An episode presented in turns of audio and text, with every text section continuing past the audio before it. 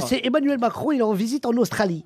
Maintenant, il arrive, il est avec le président de l'Australie, ils sont en train de tourner en voiture en Australie à Sydney, et il n'arrête pas de lui dire, nous, en France, nous avons les meilleurs, on a la tour Eiffel, On- il n'arrête pas de gonfler la France, l'autre, il est un peu vexé, et d'un coup, il y a un lapin qui passe.